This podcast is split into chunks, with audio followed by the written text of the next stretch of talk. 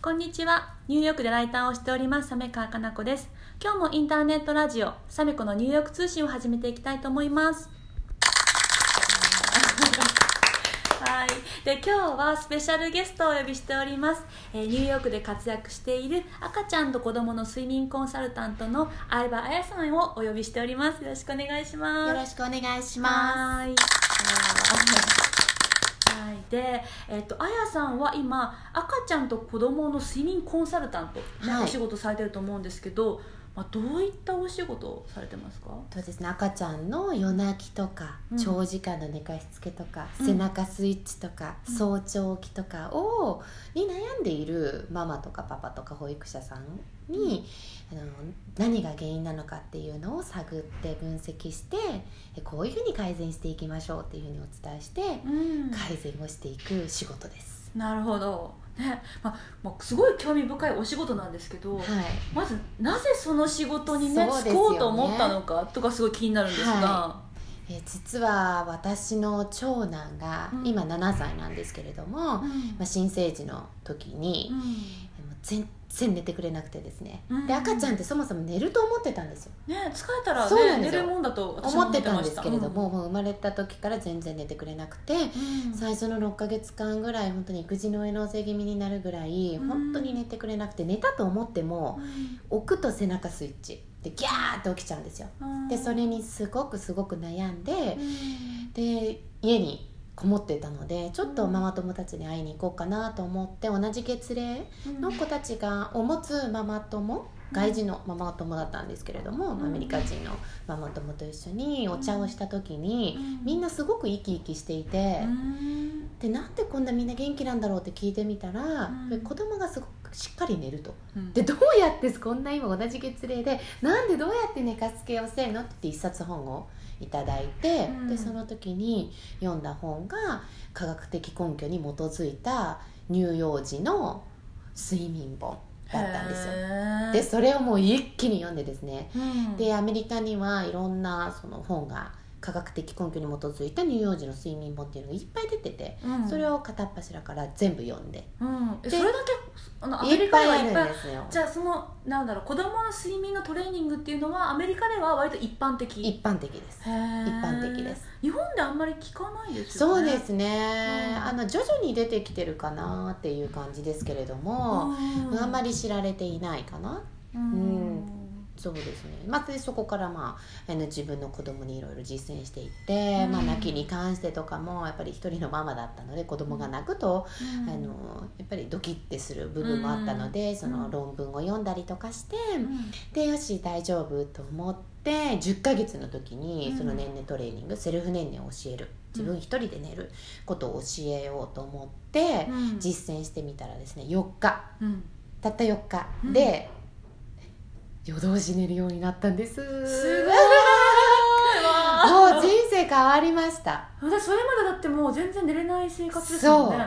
もう1時間起きとかに起きてたので。あー辛い。でなんか自分もよくわからない状態で育児を日中してて本当は可愛いはずの我が子が可愛く見えなかったりとかしてうん。で実際えー年々トレーニングをこ行って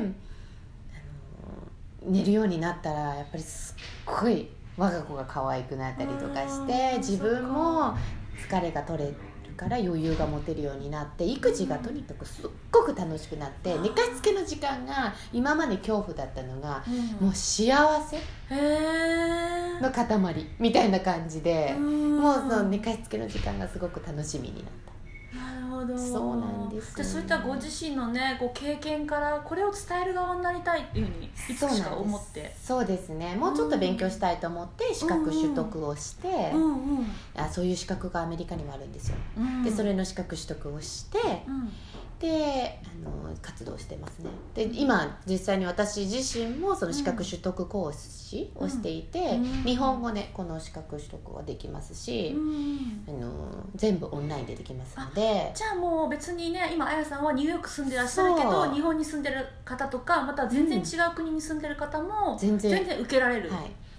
全世界にいますね生徒さんがいます。はい。そっかそっか。でさらにね去年あの「ママと赤ちゃんのぐっすり本」というはい。本を、ね出版されまして、はい。ね、すごい今売れてますよね。そうですねありがとうございます。もう七釣りってすごいもうね 大人気の本なんですけど、まあ、これどういった内容の本なんですか？えっと、今夜泣き寝かしつけ早朝期のうん。そのね寝トラブルのうん。本当にどうやってそれを改善していくかっていう、うん。あの本当になんていうんですかそのこうやってこういうステップで改善できますよっていう本になってますので、うん。実用的ですね。うん。うん。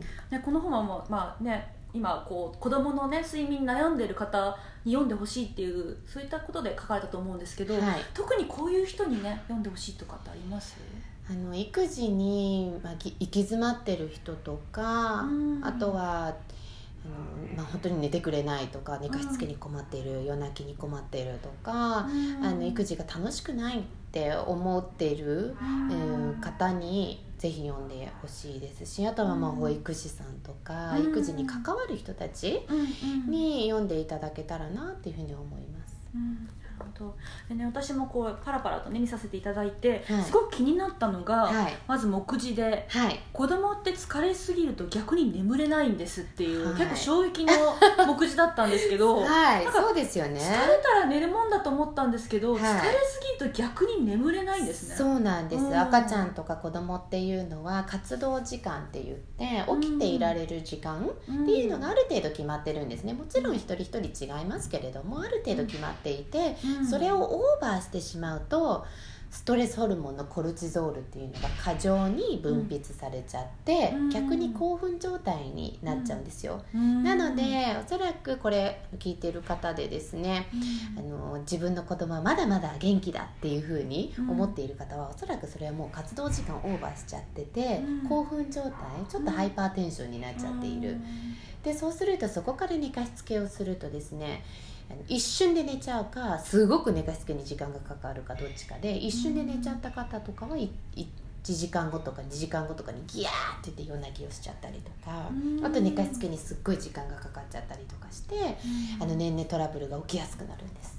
なるほど。そうなんです。それ知らないからね うん。そうですね。やっぱり知っとくと全然違うかな。育児が全然違ってくるかなっていうのは思います。そうですよね、うん。あと月齢によって起きてる時間も全然違うからそうなんです。それも私びっくりしました。そうなんですよ、うん。結構細かくねあの細かく。分かれてますよね。はいそうなんです。例えば新生児とかだと40分ぐらいしか起きてられなくて、うんうんまあ、6ヶ月でも2時間ぐらいだけなんですよ。そうなんだからあっという間なんですよね。うんでこれのあの見方なんですが6ヶ月とかだと、まあいうん。2時間で寝ててほしいので、うんまあ、これはママと赤ちゃんの薬ものページ16うん。に書いてある表なんですけれどもうん。1時間半で寝かしつけ2時間で寝ている状態がいいんですね、うん。なのでもうあっという間です、うん。を授乳してでおむつ替えしてちょっと遊んでもう寝かしつけっていう感じですね。あそっか、うんね、あとこの本当に数ヶ月で少しずつ変わっていくじゃないですかこの活動時間っていうのも、だからこれって知らないとそうなんですよ、ね知っとくと本当にいいかなと思いますし、うん。大体の目安が分かるので、あこの時間帯に眠くなるんだろうなって言っておく。そうすると何が起こるかというと自然に寝ついてくれたりするんですよ、あもうじゃあ親がやらなくても。そう。寝かしつけがなしである一人で寝てくれてたっていうことが起きるんですよ。でもそれをやっぱり分からないので、うんうん。知識としてなかったりとかすると頑張って寝かしつけを抱っこしながらやっちゃったりとか、うん。それそうするともう抱っこで寝かしつけが癖になっちゃうんですよ。あそういうのもあるんですね。そっかあとはこう環境もねあのお子さんが寝やすいような環境を整えたりとかそうね。いったこともこの本にはいろいろ書かれてるので、はい、環境すごく大事ですね、うん。まあ、暗くすることとかあとは涼しくすることがすごく大事なので、うん。室温とかは20度から22度って結構寒いぐらいなんです。あそうなんですか。そうなんです。暖かい方が寝てくれるかなと思ったん違うんですよ。体温が下がる時に寝入るので寝入る時は本当に涼しい方がいいですしあとは体温があのそのまあ暑すぎる環境だと乳幼児突然死症候群のリスクが高くなっちゃったりとかうん。あるので、特にこれから夏に向けて 暑すぎるっていうのは本当に良くないことですね。涼しく涼しくしてあげることが大事ですなるほど、まあ、そういったことがねもう詳しくこの本に書かれてますのでぜひ ね今こう子育てで悩んでる方とか、はい、まあ、睡眠で悩んでる方がいたらぜひ手に取って読んでいただきたいなと思っております、はい、はいでね他にもあやさんにはいろんなことをね伺いたくて、まあ、仕事と子育てをどうい。うふうに、はい、あの両立されてるかだったりとか伺いたいんですけどもちょっと時間がね迫ってまいりましたので、はい、この続きのお話はまた次回の放送でゆっくりあの聞かせていただきたいなと思っております、はい、じゃあ引き続きよろしくお願いします。ありがとうございます